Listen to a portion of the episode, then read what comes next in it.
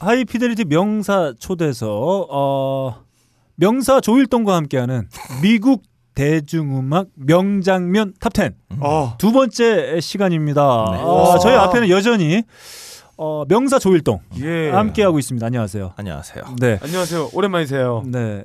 지난주에 네. 이틀 밤을 새고 매우 초췌한 모습으로 저희와 함께 했었는데 예. 아, 이번 주에 똑같은 모습으로 이게 피곤해 보이세요. 지금은 3일 밤을 샌 것 같은 예. 느낌이에요. 아, 마법을 부리고 있다. 네네네. 명사 조일동이 아 그러게요. 네, 아, 매주- 지난주와 옷도 네. 똑같이 입고 아, 머리 똑같대. 그러니까 아 정말 음. 명사다운. 아 정말 그 변함없는 모습. 네, 그렇습니다. 그런 측면에서 봤을 때도 명사가 확실하다. 이틀 밤 새고 사우나 갔다 온 모습까지 똑같다. 어. 그럼에도 매우 흥겨워하고 있다. 네. 아 정말 대단한 명사임이 틀림 없다 이런 음. 말씀 좀 드릴 수 있을 것 같고요. 저희가 지난 시간 아 근데 아, 그러고 보니까 빡가능 PD는 그 음. 사이에 옷이 네, 바뀌었네요. 옷 바꿔 입었죠. 네, 어, 아. 날씨가 조금 더 쌀쌀해졌어요. 더 쌀쌀해졌어요. 네. 한주만. 네. 아 우리 명사 조일동 음. 책이 좀 많이 팔려야 될 것 같아요. 아, 조- 명사 아, 조일동의 네. 역자로 참여한 미국 대중음악. 그렇습니다. 이 책이 좀 팔려야 저희가 음. 왜냐하면 좀 안타까움이 좀 느껴집니다. 왜냐하면 지난 주에 이어서 똑같은 옷으로 예, 예. 아. 힘드신 거죠. 네, 맞습니다. 피로가 회복이 안 되셨어요. 네. 아, 네. 그리고 이 명사 조일동의 번역에 네. 어, 불안해하는 분들이 많은 것 같아서 일부를 듣고 불안하다. 네. 네, 책은 네. 어, 혼자 한 게 아니다. 아, 그렇, 아 그렇습니다. 네, 심지어 그 공동 역자인 네. 그 김영대 네. 씨는 네. 어, 이 책으로 현재 미국서 강의를 하고 있다. 미국 우와. 학생들에게. 네네. 고로 걔가 참여했으니까 믿을 만하다. 예. 아 좋습니다. 제가 한때 즐겨 들었던 서영은 음. 씨의 곡 음. 혼자가 아닌 나. 음. 어, 이 곡이 갑자기 떠오르네. 한번 들어볼까요? 큐. 음. 네. 아 형. 음. 힘들 땐 하늘을 봐. 우리 찾지 말고. 안 찾아. 알았어요.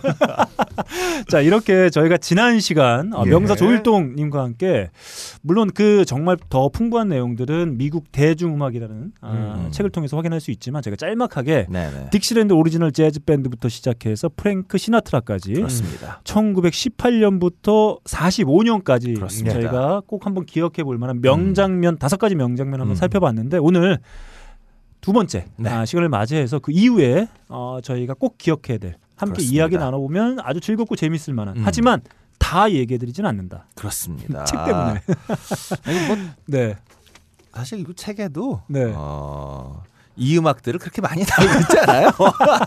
아 정말 제대로 된 내용들은 다 책에 있다 아 그렇습니다. 네, 이렇게 소개해드릴 수 있을 것 같습니다 책에 있는 수많은 노래 중에 네 그냥 제가 좋아하는 네. 어, 중요하다 생각하는 네. 장면들을 갖고 왔다. 진짜 재밌는 거는 책에 꽁꽁 숨겨놓고 그렇습니다.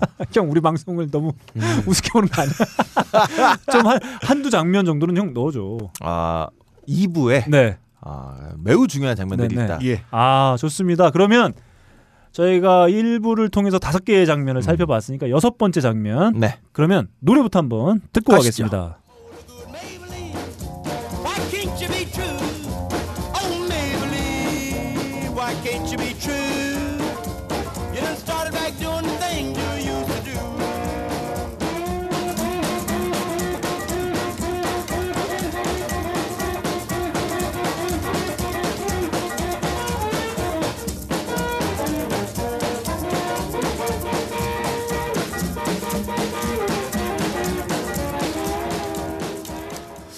네, 요즘 건강식품으로도 산, 한창 이 주가를 올리고 베리류죠? 있는 네, 블루베리, 음, 아사이 베리의 아사이베리. 원조 예. 조상격이라고 할 수 있는 뮤지션이 무슨 소린가 했다. 어, 베리의 어, 선조격인 네, 그렇죠. 뮤지션 드디어 등장합니다. 척베리. 네, 아 그렇습니다. 네. 척하고 베리가 나오셨어요? 네. 네, 척베리의 메이블린 음. 55년 곡인데요. 네. 음. 이 노래는 벌써 이제 프랭크 시나트라까지 지난주에 들으셨던 음악들하고 또 완전히 다른 음. 지금 그냥 뭐 저 홍대 앞에 클럽에 어디 가서도 들을 법한 기타 소리와 네. 들을 법한 연주가 나오고 있습니다. 음, 어, 락앤롤의 이제 어떤 아버지 음, 좀 되시겠죠? 음, 척베리가 사실 어, 초창기에는 음. 그 시카고에 있는 네네. 머디 워터스라고 하는 이제 음. 시카고 블루스의 어떤 큰 형님, 음. 어, 이 형님 밑에서 네네. 잠시 기타를 치게 됐었어요. 음, 음. 근데 이제 이러한 블루스의 어떤 그 기, 아, 음악적인 백그라운드를 기반으로 해서 아, 척베리만의 새로운 스타일을 만들어낸 거죠. 이게 지금 듣기에는 아 그냥 좀 신나구나 싶지만 음. 1950년대에 이 노래가 처음 발표되었을 때는 네. 이렇게 빨라도 되는가? 아, 음. 빠르죠. 네, 심지어는 가사를 따라 부르기도 어렵다. 예. 너무 빨라서 음. 할 정도로 굉장히 빠른 속도감이었다라고 해요. 당시에는 그렇죠. 당시에는 음. 뭐 지금 들으면 그냥 적당히 네, 신나는 네, 그렇죠. 정도의 속도지만 음. 음악이 점점 빨라지는 것 같아요. 네, 그렇죠. 네. 음. 그 제가 어렸을 때는 아이언 메이든 정도면 네. 혹은 메탈리카의 뭐 Master of Puppets 정도는 매우 네, 빠른 네, 노래였는데 음. 요즘에 나오는 밴드들 헤비메탈 예. 밴드들 보면 네. 그거 듣다가 아이언 메이든 들으면 네. 발라드죠. 아, 발라드. 느긋해 그냥. 척베리도 당시엔 정말 빠른 뮤지션. 어, 예, 그렇죠. 음. 네. 지금 들으면 뭐 그냥 네. 적당한 음, 뮤지션이 음, 됐죠. 음. 음. 이게 그 어, 척베리라는 이 뮤지션이 핵심 이 양반의 핵심은 음. 전기 기타죠. 네. 그렇죠. 네. 그렇죠. 음. Distortion. 그렇죠. 음. Overdrive가 걸려 있는. 음. 네. 요게 어 1920년대에 처음으로 이제 그 통기타에 픽업을 음, 달았던 예. 전기 기타가 만들어지고 음. 30년대 이제 그 어, semi solid body들이 음. 이제 나오기 시작해요. 어, hollow body를 지나서 이제 음. 요러면서 조금 더 울림이 적어지고 단단한 톤의 이제 기타 음. 전기 기타가 나- 만들어지기 시작하는데요. 네네. 여기에 어, 좀 전에 말씀드렸지만 이러한 그 R&B건 재즈 음악은 당시에 다 음. 춤곡이었다는 거죠. 네네. 그 춤곡의 특징은 지난주에도 말씀드렸, 시- 말씀드렸던 바와 같이 빠르고 네. 그다음에 날카로운 소리. 네. 지금도 왜 댄스 클럽 가면 힙합 클럽 가면 날카로운 이 음. 귀를 찌르는 소리들 음. 여기에 흥분하는 것처럼 당대에도 역시 마찬가지였는데 음. 이러다 보니 전기 기타의 볼륨을 점점 점점 높이다 보니까 네.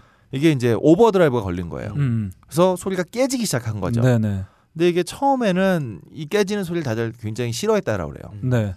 근데 요 깨, 깨지는 소리에 쾌감이 있었던 거죠. 음. 그게 이제 우리가 흔히 말하는 아까 그 빡가능 얘기했던 distortion의 음, 음. 음, 이제 원조가 되는 건데 척베리가 이제 바로 이러한 적당한 정도의 깨지는 음. 소리 요거를 가지고 이 노래 메이블린의 노래 가사 이런 거예요. 메이블린은 척베리의 여자친구로 이제 상정되어 있습니다. 음. 근데 이 그 척베리는 어 메이블린이라고 하는 굉장히 아름답고 음. 인기 많은 여자친구를 가지고 있는 거예요. 음. 그러니까 이 여자친구는 일종의 캐딜락 같은 친구라는 거죠. 음. 음. 아주 뭐 그냥 최고급. 네. 예. 근데 나는 사실 알고 보면 싸구려 포드 같은 뭐 그런 그냥 이런 껄렁껄렁하고 별거 음. 없는 뮤지션이야. 근데 내가 너를 사귀면서 음. 근데 내가 너를 이긴다. 음. 아 어떻게? 어, 나의 이 빠른 속도감으로. 아 네. 이제 아. 그 리듬이 빠른가 봐요. 음. 딱딱딱딱딱 이렇게 되나 봐요. 음, 그런가 봐요. 아, 거기다가 척베리의 이 음악이 속도감을 그 배가시키기 위해서 네. 아까 들었던 재즈까지만 음, 해도 음. 소위 스윙이라고 하는 이 음악은 엇박이잖아요. 음. 음. 음. 엇박을 통해서 사실은 박자를 밀고 당기면서 음. 요 그 재미를 준다면 척베리의 이 음악부터는 물론 그 backbeat라고 하는 뒷박을 강조하는 것은 마찬가지지만 음. 스윙처럼 박자를 밀고 당기기보다는 음. 쫙 밀어붙여요. 네. 음. 이제 우리가 말하는 8비트의 시작인 거죠. 음. 어, 주다스 프리스트까지 이어지는 음. 다 이 8비트의 시작인 건데 네. 요것을 통해서 이제 리듬앤 블루스로부터 네. 락앤롤로 음. 나가게 되는 시조가 된 거죠. 네. 어 저는 개인적으로 이제 그 여기 노래 가사에도 재밌어요. 네가 음. 최고급 캐딜락 같지만 음. 너도 찌그러들기도 하고 음. 아. 흠집도 나고 아, 그렇죠. 어 요런 가사. 근데 나는 음. 찌그러들어도 아무 상관없는 싸구려 음. 막 나가는. 음. 그래서 내가 널 이긴다. 네, 네. 원래 이 부잣집 여자들이 이런 막 나간 남자들의 매력을 느껴요. 어, 그런 경우가 종종 제가 발견하는 경우가 있었어요. 어떤 삶의 경험. 너 막 예. 나갔구나. 내 얘기는 아, 내 얘기는 아니고 네. 예. 음. 네, 보기보다 그러니까 overdrive 되는 어떤 남자들의 이 팔비트의 거친 이 음. 야생마, 야생 음. 본능들이 음. 가끔 이 캐딜락 같이 그 온돌방의 화초처럼 방에서 기스 안 나게 된 여자들이 매력을 음. 느끼는 경우를 제가 종종 봐옵니다. 아 그래요. 예. 그 영화 빡가능의 삶이었다. 네, 아, 영화 아니에요. 제 얘기는 아니에요. 그 제가 우에노주리 배우 음. 상당히 좋아하는데 음, 음. 그 우에노주리가 수- 그 출연하게 됐던 그 스윙걸즈라는 어, 영화 네. 보면 거기서 이제 처음에 그 밴드 만 big band 만들어 가지고 음, 할 때 음, 재즈 음. 연습할 때 그 엇박 그 연습한다고 박수 치는 연습 이게 치는 게 아니고 한 번 쉬었다 치고 한 번 쉬었다 치고 요거 연습하는 게 아마 맞아요, 맞아요. 네, 장면이 나오긴 했었는데 사실 그 엇박이 사실 지켜보면 뭔가 좀 점잖은 느낌이 좀 들긴 하는데 종종 근데 이제 이렇게 빠르고 경쾌하고 그렇죠. 막 나가는 듯한 당시만 음. 하더라도 그렇습니다. 이 자체만으로도 뭔가 이제 쾌감을 좀 주는 측면이 있지 않나 맞습니다. 듭니다. 음. 이 척베리의 음악은 이제 그 이전까지에 음. 어, 이게 이제 미국이 2차 세계대전에서 승전국이 되잖아요. 음. 그러니까 어떻게 보면 약간 그런 거예요. 그 어른 세대가 그러니까 2차 세계대전에서 이기고 와서 음. 결혼을 하고 그리고 이제 55년에 이 노래가 메이블린이 녹음이 됐으니까 음. 이제 막 결혼했으면 뭐 애가 한 10살 이제 막 사춘기에 접어드는 아이를 둔 아빠가 된 엄마가 된 이 세대가 음. 약간 이런 거예요. 우리는 전쟁도 이겼고 음. 내가 자랄 때 대공황도 이겨냈고 음. 그러니까 내가 다 해봤어 아, 세대인 거죠. 네네. 근데 이 세대가 아 우리 가카가 떠오르네. 네, 그러게요. 음. 우리가 이렇게 고생해서 지금의 미국의 풍요 1950년대에 처음으로 미국 역사상 처음으로 second car라는 개념이 생겨요. 아. 네네. 그러니까 우리 집에 차가 두 대가 생기는 음, 거죠. 베이비붐 그렇죠. 어? 예. 맞물려서. 그다음에 음. living room이라는 개념이 음. 생겨요. 어. 그러니까 왜 미국 집들 보면 중산층 가정이라고 하는 게 1층에 들어가면 방이 없어요. 어. 어. 부엌과 넓은 거실. 거실이 있고 어, 어. 거실에 TV가 있고 네.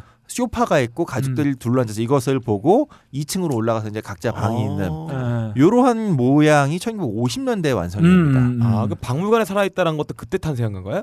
living museum? 예. 망했다. 씨. 아 형이 아 명사 조일동 형이 아 지난 회차보다 좀 까탈스러졌네. 안 받아주네. 이 형이. 않아요. 목이 아, 아파 아, 이제. 지- 지난 회차에선 좀 보듬어줬는데 네. 아안 보듬어주네. 음. 아, 아, 네. 알겠습니다. 음. 다시 네. 보듬어 주. 네. 예. 요 시대에 이제 아이들은 음. 풍족해졌고 음. 어 자기가 좋아하는 노래 음. 그다음에 자신의 이러한 그 상태를 말하고 싶은 음. 네. 음. 악을 찾고 있는데 어. 부모 세대는 어 니네는 이렇게 풍족한데 음, 음, 왜 열심히 공부만 하면 되는데 음. 뭐 불만도 많고 이러냐 음, 우리는 이 어려움을 다 극복해 왔다 음, 그러니까 어, 부모 세대와 이 새로운 청소년들 사이에 음. 심각한 갈등이 생기는 거죠 네네. 근데 이 친구들이 자신의 어떤 그 부모 세대와의 마찰을 풀어줄 음악을 찾고 있는데 음, 요 음악을 찾다가 만들어진 게 바로 척백인 거죠. 음. 어. 이 아저씨의 이 당대로서는 음. 엄청난 속도감과 네네. 그다음에 어, 당시로서는 도저히 상상할 수 없는 찌그러진 기타 소리, 음. 이 자글자글대는 기타 소리에 열광을 했던 거예요. 음. 그리고 자신의 어떤 자존감을 확인시켜주는 가사들. 아 그렇죠. 네, 네. 음. 그리고 성적인 이야기들이 다 들어있는 네, 적나라하게 네, 들어가요. 네. 뭐 I'm 16뭐 이런 노래 네. 16살 왜 네. 16살인지 모르지만 네. 뭐 이런 얘기들 네. 정력은 16살이다. 네, 뭐 롤 오버 비토벤 난 비토벤 베토벤보다 네. 음. 어, 더잘 네, 굴릴 잘수 나- 있어. 음. 굴른다는 게또 어. 뭐겠어요. 네. 이런 얘기들을 막 부르고 있는 척배지를 들으면서 음. 오 우리 얘기야 음. 음. 하는데 엄마가 보니까 어. 이런 깜둥이 음악을 듣고 있어 하는 아. 이런 이제 욕을 먹고 있던 거죠. 네. 예. 바로 어 나의 이 불타는 이 엄마하고 아빠하고의 이 갈등을 풀어주는 나의 음. 너무 사랑스러운 음악이 음. 깜둥이의 얼굴이 그려졌던 이유만으로 더 핍박을 받을 때 네. 바로 이분이 나타납니다. 음. 들어보시죠. 좋습니다. You know I can be found sitting home all alone. If you can't come around, at least please telephone. Don't be cruel to who heart is true. Baby, if I made you mad for something I might have said, please don't forget my past. 안녕하세요, 송은이. 김숙입니다. 네, 아 저희가 저희가 라디오를 하게 됐잖아요. 네. 아 깜짝 놀래켜 주려고 했는데 음, 어떻게 귀신같이 알고 그렇게 다들 음, 귀신들이 팟캐스트를 듣나 봐. 그랬어? 아 진짜 멘트가 완전 공주파스럽게 됐네요. 벌써 나, 는 감을 잃지 않았어. 팟캐스트 예, 예. 하고 있었지만 늘 감을 유지했지. 맞습니다. 언젠간 공중파로 다시 돌아갈 것이다. 예예 예, 음. 예. 가셨어야 돼요. 진작부터 가셨어야 야망이 돼요. 이루어졌어. 예. 네. 어디 어때? 뭐가? 어떠냐고? 아 좋냐고? 소감 물어보는 거야? 예. 공중파스럽게 좀 물어봐 주세요. 이제 연습해야지. 뭘? 언제까지 반말 할 거야? 나는 지금 한 달 보고 있어요. 한 달. 뭐를? 한 달 후에 잘릴 것 같아. 아 진짜? 한 달이 저의 고비예요. 어. 왜냐면은 이제 생방송으로 가야 되기 때문에 어, 어. 중간에 뭐 쌍욕 같은 거 해가지고 한번 잘릴 것 같아요. 아, 저는. 네가? 예. 송은이 김숙의 언니네 라디오 시스타 s i s t e r 골뱅이 sbs.co.kr로 보내주시면 자 각종 고민 사연, 넋두리 뒷담화 비밀 얘기 신앙 고백 고해성사 등 뭐든지 되는 대로 다 보내주십시오. 네, 빨리 보내주시면 어, 소개될 확률도 높겠죠? 네 그렇죠. 음. 아 같이 개국 어. 공신이 되는 거죠. 그렇죠, 예, 그렇죠. 예. 식구 돼서 같이 가는 거예요. 11월 2일 6시 SBS 103.5 러브 FM에서 만납시다. 나 애- 러브 FM 발음 안 되냐? 잘 안 되네. 난 교포스럽지가 않다, 큰일 났다니까. 아이고. 네, 그 저희가 다음 장면으로 넘어왔는데 사실 이제 척베리가 어, 속도감이라고 하는 어떤 실험 음, 그 그렇죠. 리고 어떤 시대의 정서를 이렇게 아우를 수 있을 만한 내용들 이런 걸 그렇죠. 통해서 나름 우뚝 서기 시작하는데 거기서 이제 끝났던 거죠. 음, 그 다음에 그렇죠. 이제 바로 이 장면으로 이제 넘어간다고 보면 될 것. 같습니다. 음. 어 백인인데 음. 음. 노래도 흑인처럼 하고 음. 춤도 흑인처럼 추는데 네. 엄마한테 자, 자랑스럽게 보여줄 수 있는 커버 네. 음. 잘생기고 준수한 백인 얼굴이 음, 떡하니 음, 음. 그려져 있는 네. 바로 엘비스 프레슬리가 등장하게 된 것이죠. 네, 네. 어, 엘비스 프레슬리의 Don't Be Cruel 잠깐 들으셨는데요. 음. 엘비스 프레슬리는 어, 멤피스의 음. 외곽에 음. 흑인 동네에 살고 있던 친구예요. 사실은 음, 음. 백인이지만 네, 네. 워낙 가난해서 그리고 아버지는 사실 뭐 나중에 그 엘비스의 뭐그 매니저도 했지만 음. 실질적으로 엘비스가 클 때는 어머니가 예, 예. 혼자 키우시다시피 했고 아버지는 뭐 맨날 술 먹고 바람 피우고 뭐 이런 아, 상태였어요. 전형적이네요. 네, 전형적이죠. 또 그리고 아들의. 멤피스 하면 어떤 블루스의 성지 아, 같은. 곳이기도 하고요. 예. 멤피스는 또 나중에 소울의 네, 성지가 네. 되기도 예. 하죠. 음. 어, 뭐 MG 어 뭐지 MG's라든가 음. 혹은 뭐 Bar-Kays라든가 뭐 오티스라든가 다 이 음. 멤피스에서 이제 탄생한 어, 훌륭한 뮤지션들인데요. 네, 네. 어 엘비스가 있던 이 그 어, 이 동네에 멤피스 한 구석에 Sun Record라고 하는 음. 아 유명한 이름이 여기 나오네요. 그렇죠. 네, 음. 드디어 나옵니다. 예. 음. 근데 사실 엘비스를 녹음하기 전까지는 뭐 하울링 울프 같은 아. 블루스의 전설들이 녹음을 예. 했지만 네. 별 재미 못 보던 네. 그냥 동네의 꾸질꾸질한 어. 녹음실이었던 거죠. 어. 사실 지금 음, 많은 분들에게는 Sun 하면 네. 그 부탄가스로 유명하죠. 조강지처가 좋아하는. 음. 네. 아무튼 그때 당시에는 맞아요. 아, 레코드 회사. 네. 네. 이 Sun Record에서 음. 아, 그 워낙 장사가 안 되니까 네. 저런 걸 걸었던 거예요. 돈 네가 돈 내고 음. 네가 돈 내고 당신 아까 말씀드린 것처럼 그 SP판이 대부분이었기 때문에 네. 어, 한 3분짜리 노래 하나 녹음하고 어. 그리고 판 받아가라. 아, 그렇죠. 음. 아, 그러니까 요즘 요즘 없어졌구나. 왜 예전에 그 노래방에 네, 그렇죠. 그렇죠. 예. 네, 내가 녹음해주- 가서 네, 녹음해 주는 네, 이런 네. 거였던 거예요. 음, 음. 어, 노, 카세트가 없던 시절이니까. 음, 음. 근데 엘비스가 이제 그 어머니에 대한 사랑이 굉장히 지극했던 음. 효심 가득한 아들이었는데 음.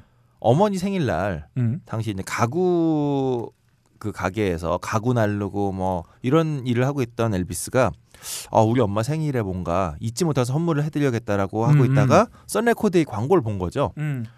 어 요거 가서 노래 한 곡 할까? 네. 그래서 엄마 들려야지 이러고 아. 갔는데 Sun Record 사장이 노 녹음하세요. 이러고선 네. 레코딩을 누르는 순간 네. 저 잘생긴 백인 아저씨가 어이 뭐야 이거 이거 이거. 우- 우- 우와. 흑인 목소리가 나오는 어. 거예요. 이게. 이게 뭐지 하고선 마, 계약합시다. 음. 바로 계약을 해버린 거죠. 땡 잡았다. 뭐 이거 맞습니다. 이거네요. 음. 엘비스가 뭐 춤도 음. 음. 흑인이랑 똑같이 췄잖아요. 네. 그 당시에 어, 1900년대 초반부터 네. 어, 백인들 중심의 이 그 댄스에서는 음. 그러니까 재즈가 약간 왜뭐 지터 버기니 음. 혹은 뭐 재즈 크레이즈니 이런 식으로 그러니까 광 네. 혹은 뭐 무슨 미친 놈들 뭐 이런 식으로 이제 막 그 불렸던 이유가 뭐냐면 네.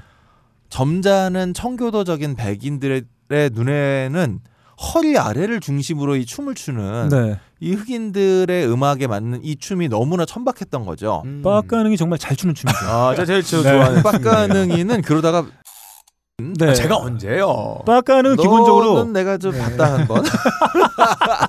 아 그 얘기 좀 예, 예, 자 그러한 이 엘비스 프레슬리가 이제 어. 데뷔와 동시에 네. 뭐 차트를 쓸어버립니다. 네. 이 Don't Be Cruel은 56년에 녹음이 됐는데 11주 동안 네. 정상을 차지했고요. 아, 엄청난 거죠. 음. 근데 11주 이후에 1위에서 물러나게 돼요. 음. 1위에서 누가 물러나게 되냐? 네. 또 엘비스가 네, 그렇죠. 음. 아, Love Me Tender로 자기 노래로 자기를 네. 어, 밀어내는 네. 뭐 이런 그 엄청난 네. 일들을 하게 되죠. 음. 그래서 워낙 뜨니까 이제 TV에도 출연하자고 했는데 다 아시다시피 PD가 질색을 한 거예요. 어. 그래서 얼굴만 나오는 네. TV 첫 출연을 하게 된 거죠. 네네. 엄청나게 허리 아래를 춤추고 있는데 PD가 감동이 감당이 안 되는 거예요. 이게. 네네. 저 미쳤나 저 새끼가 이러면서. 음. 근데 뭐 나중에 그 저 톰 행크스가 사실 알려준 거였다라고 하는. 아, 네. 아 이거 모르시는구나. 네, 몰라요. 아 왜 그 영화 있잖아. 네. 포레스트 검프에 보면 예. 사실은 네. 엘비스가 음. 어, 톰 행크스가 어렸을 때 포레스트 검프가 네. 어, 다리를 다쳐서 아, 그저 뭐야 목발을 짚고 다니다가 아, 그랬구나. 아, 하도 오래된 네. 그 옛날 영화라서 네. 까먹었거든요. 그걸 보고 사실은 불렀다라고 이제 뭐 영화에는 그렇지만 어쨌든 네. 사실은 이제 엘비스는 흑인처럼 춤을 췄던 거죠. 아, 저 잠깐 그 얘기 나와서 생각나는 장면이 하나 있는데 포레스트 검프가 그 목바 막 이제 애들 쫓아오는 애들 음, 음, 음. 피해서 도망 막 뛰어가는데 거기서 이제 장면이 목발이 막 떨어지면서 그렇죠, 이렇게 그렇죠. 달리는데 그때 나온 음악이 Sweet Home Alabama. 아. 네. Lynyrd Skynyrd의 그렇죠. 음악. 저 그래서 그때부터 Lynyrd Skynyrd 상당히 음. 음. 악 좋아했던 뭐 그 여담입니다. 네, 네. Lynyrd Skynyrd 훌륭한 밴드죠. 네. 아, 그 형들이 비행기 사고로 또 네, 그렇죠. 슬픈 음. 일이 있었습니다만. 음. 음. 자 어쨌든 이 엘비스 프레슬리는 엘비스 프레슬리뿐만 아니라 당대에 처음에 흑인이 아닌 백인의 음. 얼굴을 하고 있는 그 rock and roll 스타들은 네. 사실은 R&B를 리메이크하면서 음. 어, 다들 처음에 인기를 얻어요. 그러니까 잘 아시는 Hound Dog 같은 노래. 음. Hound Dog은 원래 엘비스 노래가 아니죠. 네, 네. 이게 그 빅마마 손튼이라고 하는 음. 블루스 혹은 R&B 여성의 노래였어요. 음. 이 누님이 이제 하운드독이라고 하는 게 음. 아시다시피 그 잘 뛰어다니는 개잖아요. 네, 네. 그러니까 그만 좀 껄떡대라 이 새끼야라고 하면서 네. 부르신 노래였어요, 사실은. 음. 그러니까 너는 어떻게 여자만 보면 음. 그렇게 그 발정난 개처럼 달려드냐 아. 이러면서 혼내주는 내용인데 음. 요거를 엘비스가 그대로 부르긴 조금 좀 하니까 아. 약간 약간 손을 봐서 네. 엘비스가 부르는데 엘비스가 대박이 난 거죠. 사실 음, 빅마마 음. 손튼 누나의 노래는 그냥 아는 사람만 알다가 음. 이 흑인 누나의 노래였을 때는 아는 사람만 알다가 백인 잘생긴 청년이 부르니까 대박이 났던 음. 뭐 이런 식으로 이제 어 엘비스가 뜨게 되는데 엘비스의 이 Don't Be Cruel은 음. 약간의 차이가 있어요. 그 이전에 척 베리라든가 혹은 빅마마 손튼의 그 rock and roll에 비해서 음.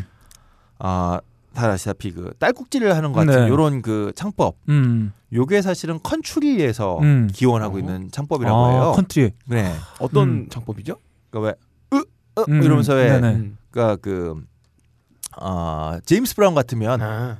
아우 네. 이게 들어가야 되는데 음. 네. 엘비스는 아우가 아니라 음. 왜 이렇게 약간 숨을 네, 그렇죠. 삼키듯이 이렇게 어. 그 추임새를 음. 넣잖아요. 한때 뭐 마이클 잭슨도 마이클- 비슷하게 네, 네, 네, 네, 네. 했었죠. 근데 요 음. 추임새가 사실은 당대의 컨츄리 뮤지션들이 아, 하던 네. 건데 아. 그러니까 약간의 믹스업이 일어나는 거예요. 음. 엘비스를 조금 더 잘 팔리게 하기 위해서는 백인들이 좋아하는 음악을 요 R&B에 조금씩 집어넣어야겠다. 음, 음, 음. 그러니까 Don't Be Cruel은 요 두 가지가 합성된. 네. 그래서 백인들이 좋아하던 doo-wop 장르. 네. 음. 그러니까 뚜뚜두와 뚜뚜두와 네, 이런 네. 식의 음. doo-wop 장르와 그다음에 흑인들의 직선적인 그 rhythm and blues와 네. 그다음에 country의 어떤 그 창법들 네, 네. 요런 걸 아주 적절하게 네. 아, 그 mix up을 하는 음. 요런 방식으로 만드는 노래인 거죠. 하지만 형식은 완벽하게 12마디 블루스 음. 형태를 취하고 있어요. 네, 네.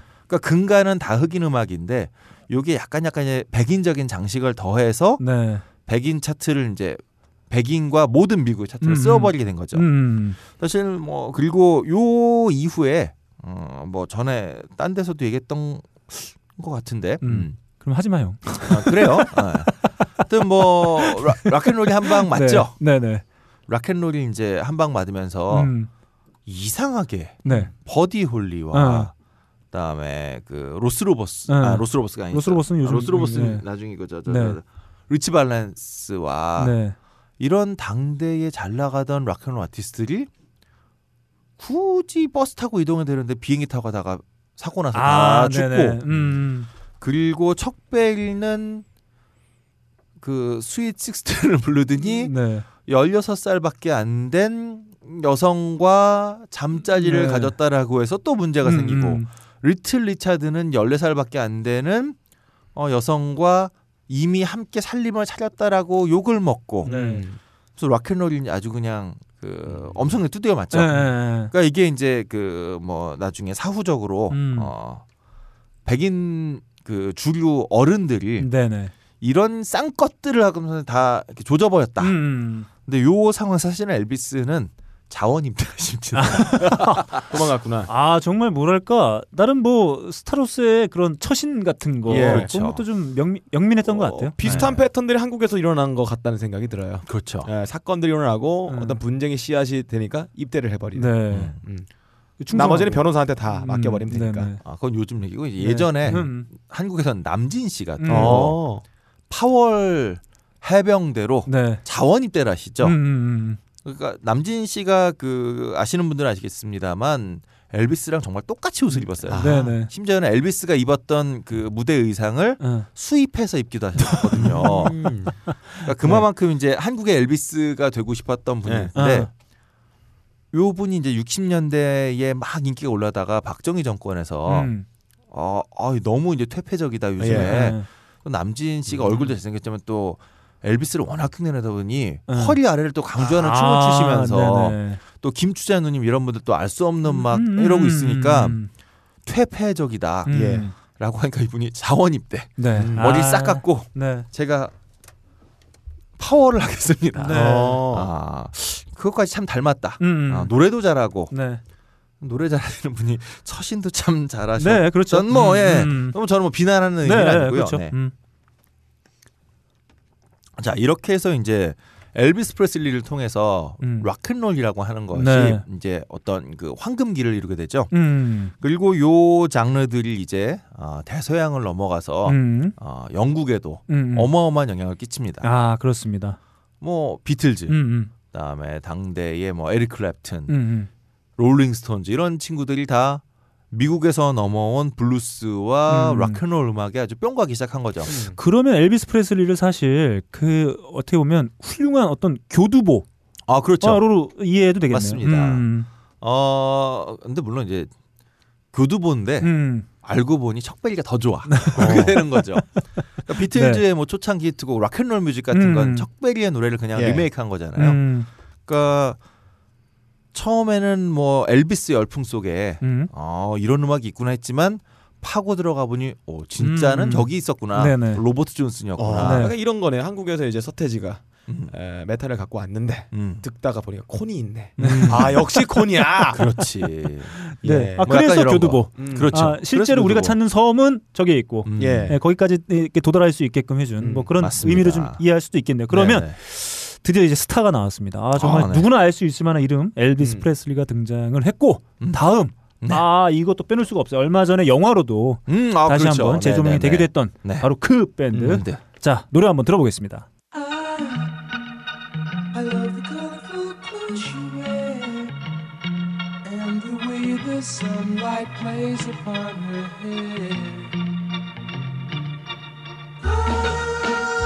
I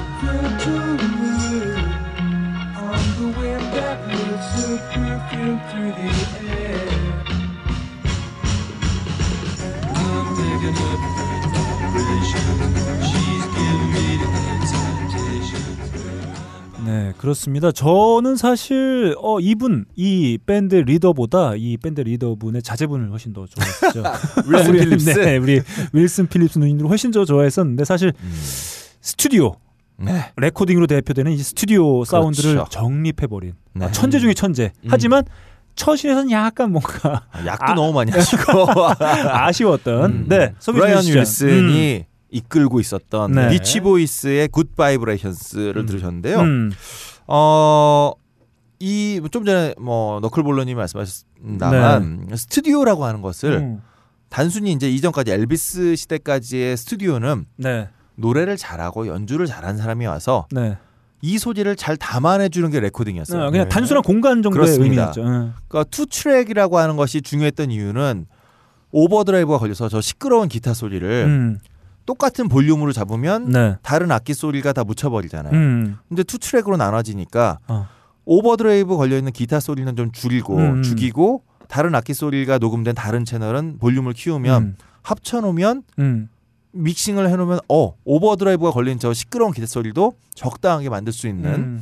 이런 이제 가능성이 열렸던 정도였던 곳이 스튜디오였는데 비치 보이스에 이르러서 이제 완전히 네. 스튜디오라고 하는 공간이 아, 녹음을 하는 공간이 아니라 음. 새로운 소리를 만들어내는 네네. 공간으로 변모하게 됩니다. 음. 어, 비틀즈가 Rubber Soul을 내고요. 네. 바로 그 다음에 비치 보이스가 거기에 자극을 받아서 네. 지금 들었던 Good Vibrations가 들어있는 네, Pet Sound. Pet Sounds를 발표를 하죠. 음. 또 이걸 듣고 폴 맥카트니가 충격을 먹어서 또 나오죠. 아, 스- 저 Sergeant Pepper's Lonely Hearts Club Band라고 네. 하는 위대한 음반이 나오고 예. 있죠. 음. 둘이 서로 이제 자극을 주고 자극을 받는 음. 요런 사이였고 근데 그 와중에 롤링스톤즈는 네. 어, 이런 거 안 하고 시카고로 가서 네. 머디 워터스 형한테 음.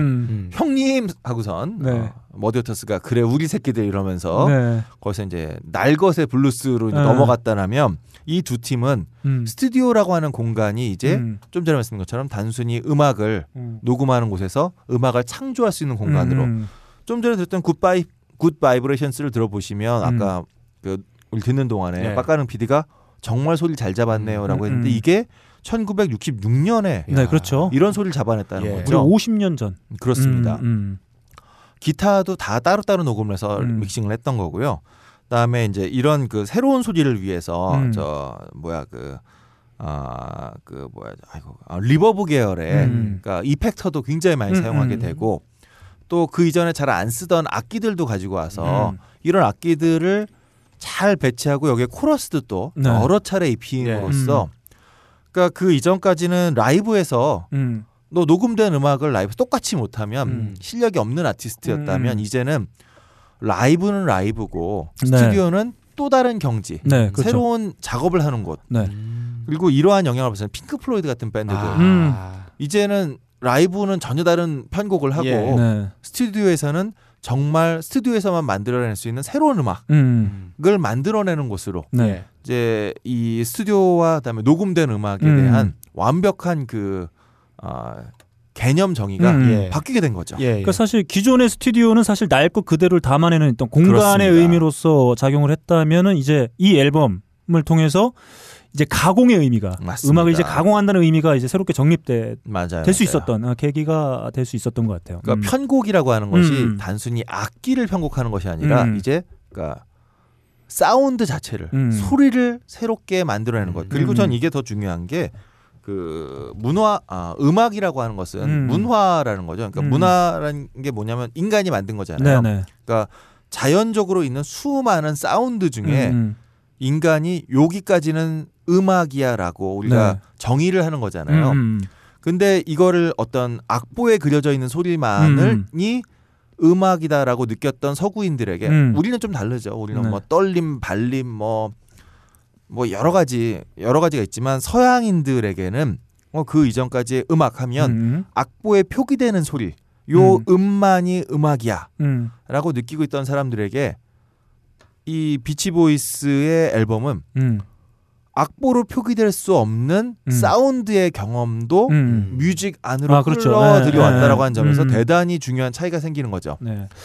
그뭐 새로 음. 우리가 알지 못했던 그 미지의 영역을 그렇죠. 그 확인시켜준 앨범으로 볼수 음. 있을 것 같아요. 음. 정말 그 당시만 해도 뭐 대단했던 앨범. 아, 네. 네. 근데 좀 이게 진짜 각광을 받는 좀 시간이 걸렸던 걸로 저희가 좀 알고. 당대에는 굉장히 네. 어려워했어요. 네, 사실은. 네. 네. 어려운 음악으로 받아들였다가 음. 오히려 어, 80년대쯤 와서 네. 굉장히 많은 주목을 받기 시작했죠. 음. 그 펫사운즈는 제가 알기로 뭐 별로 인정하고 싶진 않지만 네. 롤링스톤 같은 잡지에서 네. 뭐 백, 아, 대표적으로 박근홍 씨가 저주하는 음. 네. 무슨 뭐 100대 명반 이런 네, 거 뽑으면 늘어나죠. 네. 3위 밖으로 나가는 걸 별로 본 적이 어. 없는 네, 그렇습니다. 그런 네. 완성 높은 음반이기도 합니다. 네.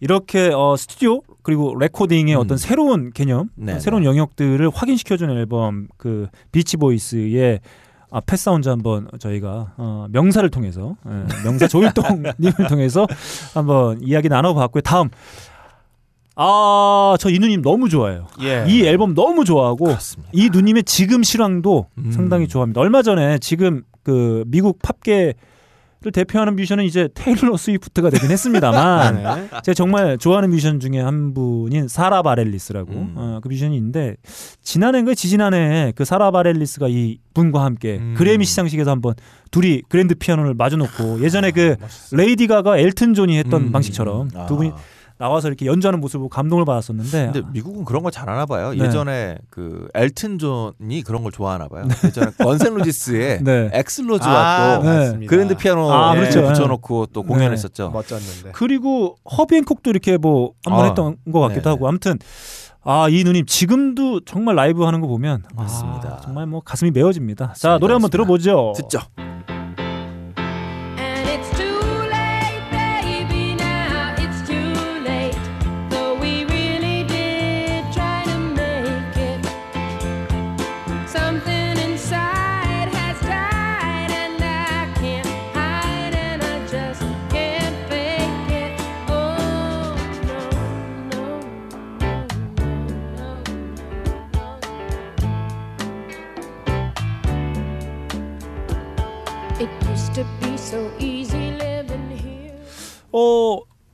나이 때 어른들이 주로 가끔 하는 얘기죠. 이제 야. 늦었어. 우린 다 늦었어. 이제 끝났어. 자 소개 좀 해주시죠. 네, 캐롤 킹의 It's 네. Too Late. 네. 너무 늦었다. 네. 예. 거죠. 어, 네. 1971년작 Tapestry에 들어있는 노래인데요. 어, 이 노래를 제가 이제 갖고 온 건 비치 네. 보이스 이후에 뭐 음. 사이키델릭이라든가 그 그레이트풀 데드라든가 네. 또 아예 하드락으로 더 나아가서 뭐 음. 레드제플린이라든가 이런 팀들이 음. 스튜디오라고 하는 것을 최대한 활용하고 음. 여기서 나아갈 수 있는 만큼 최대한 전위적인 모습 핑크 플로이드 같은 팀들 다 이런 걸 보여줬다라고 한다면 네. 1970년대라고 하는 이 그 오일 쇼크와 예. 하면 이 시대는 굉장히 묘했던 것 같아요. 음. 음. 그러니까 60년대까지의 아, flower generation 이러면서 기존의 어른들 중심의 음. 미국 사회를 바꿀래라고 음. 하는 이 새로운 움직임이 있다라고 한다면 이게 어, 역풍을 맞기 시작한 거죠. 음. 그러니까 영화로 따지면 더티엘가 70년에 음. 등장해요. 네, 네. 근데 더티엘가 그 머리 기르고 장발에 음, 어, 범인을 음. 네. 그 때려잡. 때려잡는 이런 영화가 그냥 안 나오잖아요. 잡아. 예. 그냥 잡을 수 있는데 그냥 때려. 잡을 수 있는데 때리고 그다음에 내가 네. 너 총알 몇 발 쐈는지 기억은 또 죽을래? 우선 뭐 이러는 장면. 너무 좋아. 네. 아, 그 좋아요? 좋아요. 네, 그래요. 음. 네. 자 무슨 얘기냐면 음. 어, 그 새로운 진보적인 가능성을 마구 모색하던 60년대가 음. 끝나면서 음. 어, 우드스탁 페스티벌이 네. 있었고요. 히피의 등장이 네, 있었고요. 히피의 등장에 우드스탁이 있었고 음. 그다음에 반- 70년에 반전. 음. 음. 그 롤, 아, 롤링스톤즈가 했던 김미 쉘터 아. 음. 이팝 페스티벌에서 네. 아, 사고가 벌어지죠. 네, 그렇죠. 아. 음. 헬스 엔젤스가 네, 네. 아, 빡가능이 좋아하는 대표적인 조직 중에 하나죠. 예. 너 자냐? 아니요. 말을 해 말을 좋아합니다. 그것보다 몽골 술 훨씬 좋아요. 네. 두 개가 쌍두마차예요. 헬스앤제스하고 몽골스가 이 네. 미국 폭주족의 메스암페타민을 이제 네. 총기를 팔아 제끼는 네. 음. 이 갱스터 중에 쌍두마차죠. 거의 시조격인가요? 그 조직이? 그렇죠. 헬스 엔젤스가 시조격이죠. 음. 제가 주로 본 다큐멘터리에 두 갱스터는 항상 나와요. 무슨 서부에 있는 거 동부 네. 다 먹었어요, 얘들이. 음. 그리고 그분들은 미, 미용실을 같은 데를 이용하시는가 봐요. 너무 예. 너무 똑같아. 예, 예. 아, 그렇게 거기다가- 반질반질할 수가 예, 없어요. 예. 음. 아, 누구예요? 장발 아니면 스킨헤드예요. 그리고 그분들이 이용하는 저그 의류 오토바이요? 의류숍도 의류- 의류숍 똑같아요. 똑같아. 예. 그 같은 가죽과 데 청. 예, 대놓고 음. 주문해서 입는가 봐. 네. 공부를 많이 하나 봐요. 네네. 예. 패치만 딴 거 붙이고. 근데 자 이러한 그 역풍을 맞으면서 네. 락이 이제 나이를 먹기 시작했다, 어른 이 네네. 되었다라고 이제 우리가 표현을 하는데 음. 70년대에 캐롤 킹이 있었죠. 음. 그다음에 그 아, 아유 갑자기 왜 아까 우리 얘기했던 엘튼 존, 네. 엘튼 존이라든가 빌리 조엘, 그리고 제임스 테일러도 있었고. 제임스 음. 테일러도 있었고 음. 이분들은 그러니까 분명히 락이라고 하는 음. 장르의 특성을 다 가지고 있는데 네. 그리고 뭐 곡의 형식으로 보면 사실 블루스로부터 음. 쭉 연장되고 있는 이 스타일을 유지하고 있는데 전혀 저항적이지도 않고 네. 전혀 실험 뭐 실험적이지 않다는 건 아니지만 음. 그 이전처럼 막 나가는 게 다 사라졌어요. 네. 이걸 이제 완전히 수렴한 건 사실은 이글스였던 거죠. 아. 호텔 캘리포니아를 통해서 네네. 약간 패배주의적인 음. 그 느낌이 들 정도로 네. 그 사실은 뭐 그 이글스의 당시에 어, 네. 호텔 캘리포니아 때 기타를 치셨던 분이 네. 사실은 제임스 갱에서 네, 그렇죠. 조월 씨. 네, 조월 음. 씨가 정말 음. 드드드드 하는 네. 기타를 치던 양반이 이제 말랑말랑한 기타를 치면서 네. 가사 내용도 들어올 수 있었지만 69년에 들어왔지만 음, 나갈 음. 수 없다. 69년에 들어왔다고 얘기하잖아요. 네네. 그러니까 69년 호텔 캘리포니아에 들어왔는데 못 나간다. 네. 그러니까 69년에 히피의 어떤 절정을 경험했던 음. 세대가 아 이제 우리는 끝났구나. 음. 그리고 음. 보수적인 아. 그 미국 사회의 변화 속에서 네. 이제 우리는 한 수 접어야 돼. 네. 음. 이 절망감이 들어있던 건데, 저는 그게 네. 딱 가사 제가 기억하고 있는 가사 앞서 1절의 첫 가사 음, On a dark desert highway. 그것만 들어도 야 정말 우울하다 그렇죠. 이런 느낌을 받게 돼요. 네. 음. 사실 캐롤 킹의 It's Too Late도 지금 뭐 노래는 굉장히 신나는 것 같지만 음.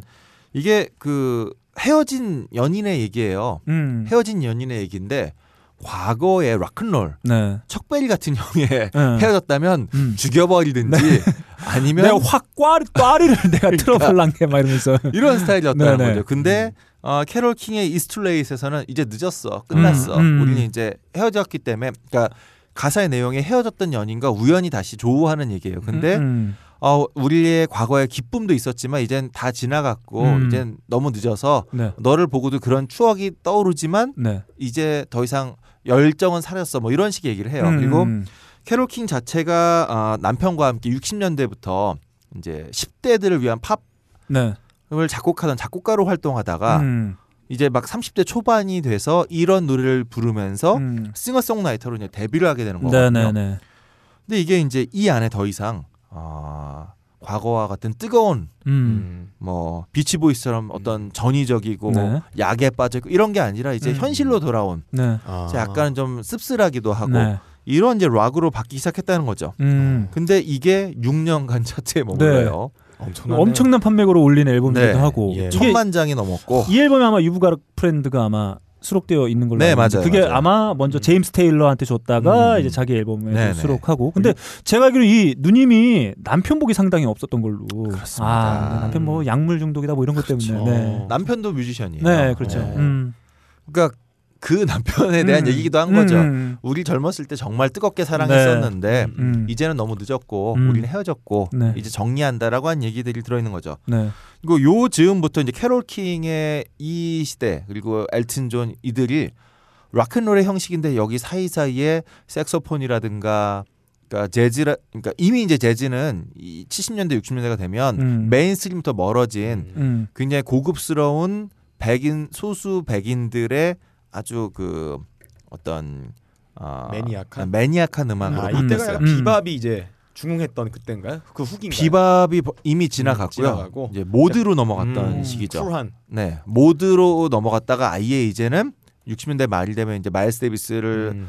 어, 선두로 해서 이제 음. 그 퓨전으로 넘어갔다. 예. 근데 여기서의 퓨전은 락과 재즈의 만남이기 때문에 네. 시끄러웠던 퓨전인데 음. 이런 퓨전의 이 열기마저 70년대가 되면 음. 아그 조지 벤슨 같은 음, 스타일, 예. 아, 라운지형 그런 네, 라운지 부드럽고 smooth 재즈로 음. 넘어가는 음. 이런 방향으로 바뀌게 되는 거죠. 그 저의 짧은 팝 식견으로는 저는 그 이 앨범 그러니까 캐롤 킹의 이 앨범을 그렇게도 어, 보고 있거든요. 뭐냐면 여성 싱어송라이터의 거의 뭐 선조격, 음. 네, 가장 성공하고 음. 가장 대중이나 평단에게 다 인정받은 그렇죠. 그 바로 제 식견에서 가장 높은 위치에 있는 그분을 저는 이제 캐롤 음. 킹을 좀 기억하기도 있고. 그러니까 해요. 사실은 음. 그 이전까지의 여성 싱어들이 음. 어, 제퍼슨 에어플레인에서도 있었고 네네. 이분들 다 작곡도 했고 이랬는데 음, 그 이전까지의 그 여성 싱어는 음, 굉장히 안정적인 팝 싱어 네, 아니면 그러니까 남의 노래를 받아서 하는 팝 싱어 음. 아니면 자기 노래를 만든 사람들은 음. 그 광기에 약간 좀 가 계신 아, 분들 네네. 그러니까 뭐 3J holy 음. 3J 하는 짐 음. 모리슨과 그다음에 지미 핸드릭스와 음, 그다음에 저 재니스 조플린 음. 이 누님 뭐 네, 거의 그렇죠. 네. 약에서 깨 계신 네. 적이 없잖아요. 네. 근데 이 누님 자기 곡도 다 쓰셨고 네네. 음. 그러니까 이런 식으로 어, 뭔가 여성이 자기 곡을 만들면 음. 극단에 가 있다라고 아, 했던 네. 이 시대에. 음. 이제 캐롤 킹 같은 이런 네. 음악을 만들기 시작한. 거죠. 친근하고 익숙하고. 예. 익숙하고 음. 부드럽고 음. 그리고 캐롤 킹의 이 그 Tapestry는 나중에 후대에 와서는 음. 우리가 소위 말하는 소프트 팝이라 네. 소프트 팝이라고 하는 음. 그러니까 시카고의 80년대 이후라든가 이런 음악들의 어떤 전형으로 음. 또 취급되기도 하죠. 네.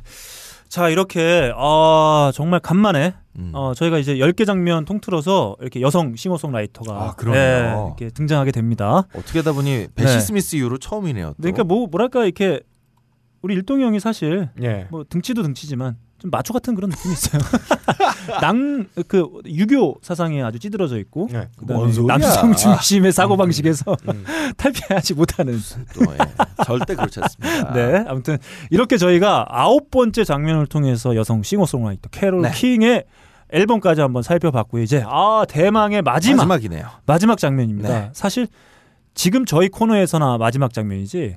어, 조일동 명사 조일동이 역자로 참여한 미국 대중음악 의 내용에 비하면 아, 세 발의 그렇습니다. 피다. 시죠. 맞습니다. 네. 이 열 번째 얘기로부터 또 한참의 음. 아, 역사가 그려지고 있는 네, 책이다. 그렇습니다. 그러면 세 발의 피인 마지막 열 장면 네. 어, 노래부터 한번 듣고 가보겠습니다. 아시죠? It's like a jungle sometimes. It makes me wonder how I keep from going under.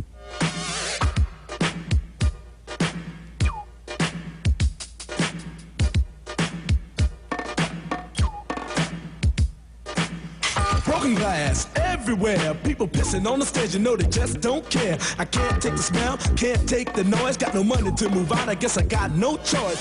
Rats in the front room, roaches in the back, junkies in the alley with the baseball bat. I tried to get away, but I couldn't get far, cause a man with the touch of repossessed my. 저에겐 두 명의 뮤지션을 떠올리게 하는 곡입니다. 한 명은 퍼프 데디, 예. 그리고 한 명은 바로 카니에 웨스트. 음. 이렇게 두 명의 뮤지션을 떠올릴 수밖에 없는 바로 이 곡. 음. 네, 네, 그랜드 마스터. 플래시 앤 음. 퓨리어스 5의 음. 1982년작이죠. 음. The Message를 네. 들으셨는데요. 빡가능 PD는 어, 마사지라고 읽죠. 마사지를 좋아하기 때문에. 마사지 아 메시지네요. 음. 네, 실제로 이거 몇 년 전에 네, 서울 시내 모 대형 백화점에 네. 예. 어, 가을 정기 세일에 네. 메시지라고 더 네. 메시지라고 이제 가을에 이거를 한다라고 크게 걸었는데 네. 음, A A를 써고 어, 난리가 났었던. 가을에 마사지를 전한다. 네. 뭐 그러고 보니 그 네. S 모 기업에서 네. 어, 미국에 팔았던 그 네. 스마트폰에 네. 예. 그 펜이 들어 있는 스마트폰을 네. 팔았는데 네. pen is strong을 네. 쓴다는 게 네. 어, 펜과 페니스. is 사이를 네. 붙여버렸구나. 깜빡 잊고 붙여서 아, 미국서 난리가 났던 예. 뭐 그런 기억도 나네요. 네, 좋습니다. 음. 음. 자 어쨌든 지금 들었던 이 노래는 음. 어, 그 이전까지의 좀 캐롤 킹하고는 조금 다른 예. 음, 음. 전혀 다른 이제 새로운 세대를 열어준 힙합의 어떤 음. 원조격이라고 할 수 있는 노래인데요. 요- 요거의 이제 그 앞부분은 뭐 그 10곡밖에 10개밖에 꼽지 음. 우리가 얘기하면 됐지만 디스코라고 하는 네. 음. 디스코와 펑크라고 하는 아, 너무 좋아하는 장면이에요, 네. 저희가. 음. 특별한 흐름의 이 연장선상에 있다고 음. 보시면 되고요. 음. 어, 이 음악이 만들어지는데 대단히 중요했던 것은 조지 모로더 같은 아저씨가 썼던 네. 신디사이저. 음. 어, 신디사이저라고 하는 이 악기와 네. 그다음에 뭐 지금도 어, 맨날 그 힙합하는 누구였죠? 카니 웨스트였나? 네. 네. 노래도 있잖아요. 808. 네, 그 카니에 웨스트가 그 이 롤랜드 808을 통해서 만든 앨범이 그렇죠. 음. 그러니까 그럴 정도로 이제 롤랜드 808 드럼 머신이라고 음. 하는 이 새로운 신조류 네. 이거와 신디사이저를 통해서 음. 어, 더 이상 이제 사람이 직접 연주하는 것이 아닌 물론 네. 이제 사람이 어, 드럼 머신을 네, 이제 뭐 신디사이저를 연주하긴 네, 하지만 그 하긴 하죠. 음. 어, 예전처럼 이제 완벽하게 모든 것을 다 사람이 하는 것이 아니라 음. 이러한 기계의 힘을 통해서 그리고 네.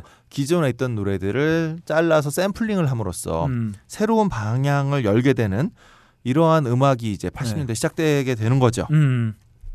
그리고 이 지금 들었던 부분은 없지만 어, 굉장히 척박한 수준의 샘플링이 나와요. 음. 뭐 길거리에서 들을 수 있는 자동차 음. 소리라든가 문 닫는 소리 이런 것들을 중간 중간에 네, 네. 집어 넣음으로써 음.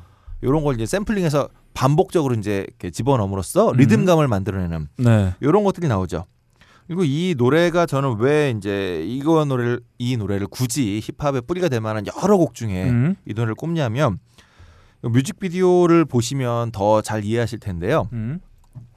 어, 이 노래가 이제 뉴욕의 브롱스라고 하는 네. 예. 브롱스의 남부죠. 그러니까 지금은 브롱스가 그렇게 미식 축구로 아주 유명한 동네죠. 예, 네. 지금의 뉴욕의 브롱스는 음. 뭐 어, 무서워서 못 가는 그런 동네는 아니에요. 네, 그렇죠. 예, 음. 누구나 다닐 수 있는 음. 동네인데 음. 70년대 말 80년대 초반의 브롱스는 거의 그 흑인들의 할렘과 함께 네. 음. 가장 위험한 우범지대라고 음. 주류 언론이 음. 딱지를 붙여놓은 동네. 음. 근데 거기 사람 사는 동네인데 뭐 네. 맨날 사람만 죽었겠어요. 하지만 어, 백인들 중심의 이 뉴욕 아, 미국의 이제 언론 안에서는 음. 문제만 일으키는 게으르고 능력 없는 흑인들이 불평불만만 하는 동네라고 이제 찍혀 있던 거죠. 네. 근데 이 그 노래를 보면 퓨리어스 5 멤버들이 이제 랩을 하잖아요. 네. 이, 이 멤버들이 나중에 이제 다 모여서 그 어, 자동차 소리가 샘플링 돼 있는 가운데 음. 우리 오늘 저녁에 어디서 공연할까 이러면서 막 이제 논의를 하는 장면이 나와요. 네. 근데 가- 거기에 갑자기 끽 하고선 차 소리가 들리더니 음. 경찰이 내려서 야 니네 뭐한 새끼들이야 깡패야 그랬더니 음. 이제 한 친구가 아니요 저희는 뮤지션 퓨리어스 5입니다 했더니 네. 음.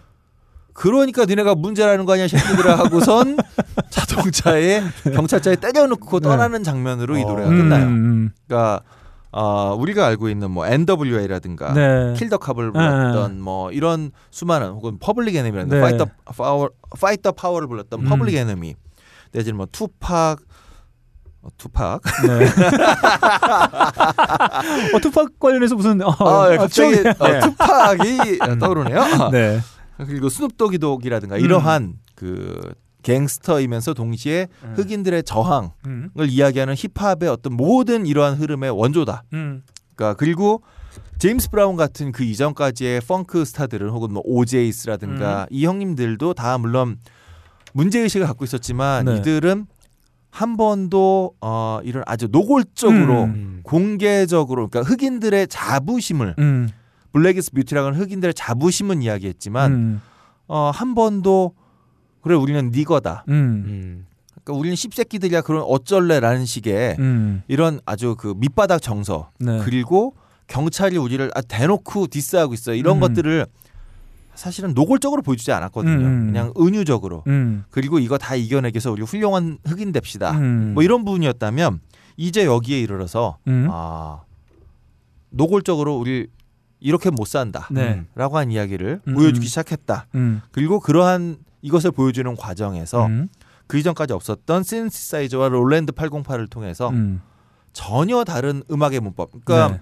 사실은 왜 아까 말씀했던 것처럼 문화 를 통해서 음. 우리가 알고 있는 어떤 소리를 음악이라고 하는 범주 안으로 이게 받아들이는 게 이제 음. 팝의 역사라고 한다면 힙합이라고 하는 것은 어쨌든 그 이전까지는 비치보이스만 해도 사람이 만드는 소리, 음. 사람이 연주한 소리를 그냥 스튜디오에서 손을 봐서 음.